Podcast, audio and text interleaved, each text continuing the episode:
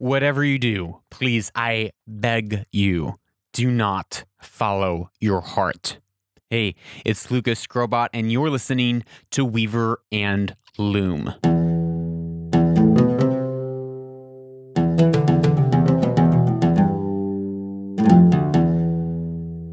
Imagine that you are an engineer, one of the best engineers in the entire world, and you are about to build and you're designing the greatest building that ever existed. It's called your destiny. Now, as you're designing your destiny, you're thinking of all the cool things that you can do that no one else has ever done before. And you come across a, a part in your design where you realize that your materials aren't strong enough, they're too heavy, and that it will your tower will end up collapsing underneath the weight of gravity the force of gravity 9.8 meters per second squared. But you are the most brilliant engineer in the entire world. So, what do you do?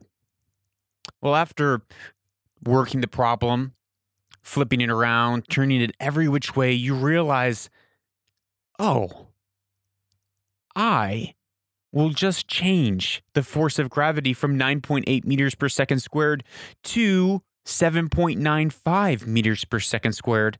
And now the math will work out. Or, oh, wait, I can change the strength of my steel just by changing the numbers a little bit. I can just tweak it a little bit, and all my numbers will work out just fine.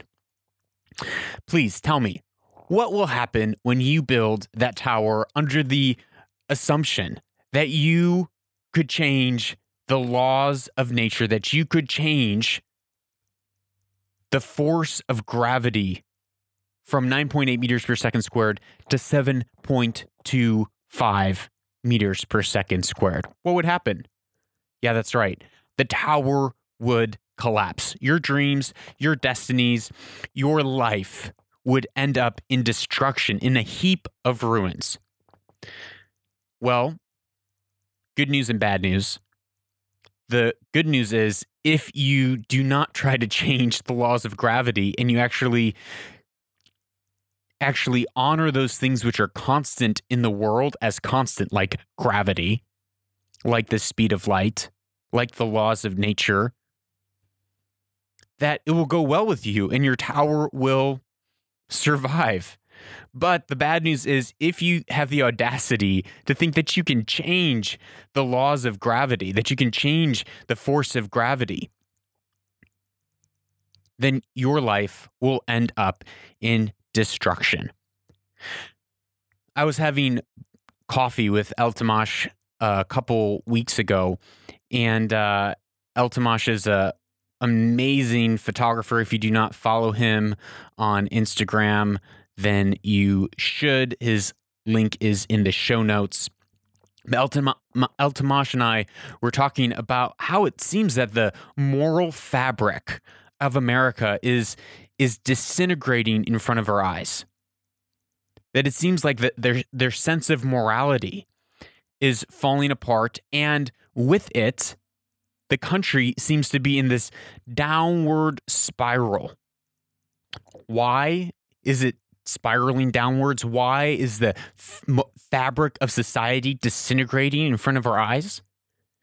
It's because as a on the macro people in America have traded principles for following their heart.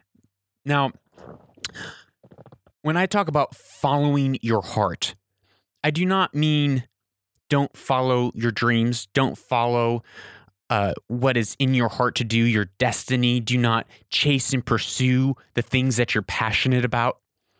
But following your heart means doing what feels good, doing what feels right in your heart, instead of living by principles when we live by principles, we we are saying like, "Hey, I recognize if I cross this line that my life will end up in ruins and destruction. Maybe not immediately. I might have immediate gains and immediate rewards.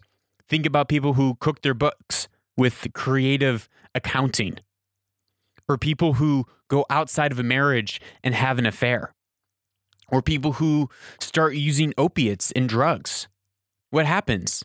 It feels good in the immediate. It feels good to have to have a, a an affair outside of marriage to get your emotional needs met when your marriage is struggling, when you don't feel it anymore over here, when you're having struggles, or when your finances are having struggles. So just, mm, just gonna cook it a little bit, just gonna tweak it here and there, and hey, I have financial rewards immediately. Or turning to drugs when you're emotionally in pain and suffering or bored, and you're turning to drugs to fill a void. It's great in the short run. It feels great. It feels good. You have that high. You followed your heart. Well, it doesn't take a genius or a psychic to look 10, 20, 30 years in the future and see where those decisions will lead up. As Sun Tzu said, we talked about this a few episodes ago, that your thoughts become your actions, your actions become your behaviors, behaviors become your habits, and your habits become your destiny. When we have a thought that says, mm, I can break and tweak the rules, the laws of nature here. Yeah, lying here, it's it'll be okay. It will actually really be helpful. Yeah, stealing a little bit here, that would be okay. It will be helpful. Oh yeah, breaking my vows and my covenants to my wife or my husband, that'll actually that actually feels good.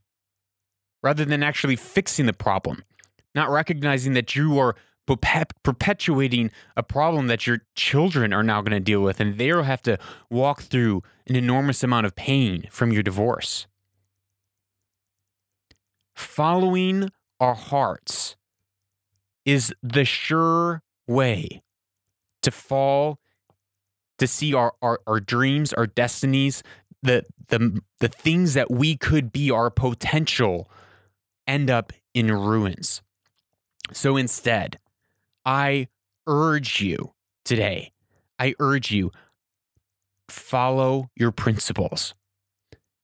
Look throughout the world, look throughout your, yourself, look throughout uh, the laws of nature and say, where are the principles? What are the maxims and the principles, the virtues that I need to order my life around? And I am going to follow the principle in spite of, or I'm going to follow the principle even when the desires of my heart might be pulling me in another direction that I know will end up in certain destruction because we do not have the power to arbitrarily change the laws of nature, change the laws of gravity, change the laws of morality in the world.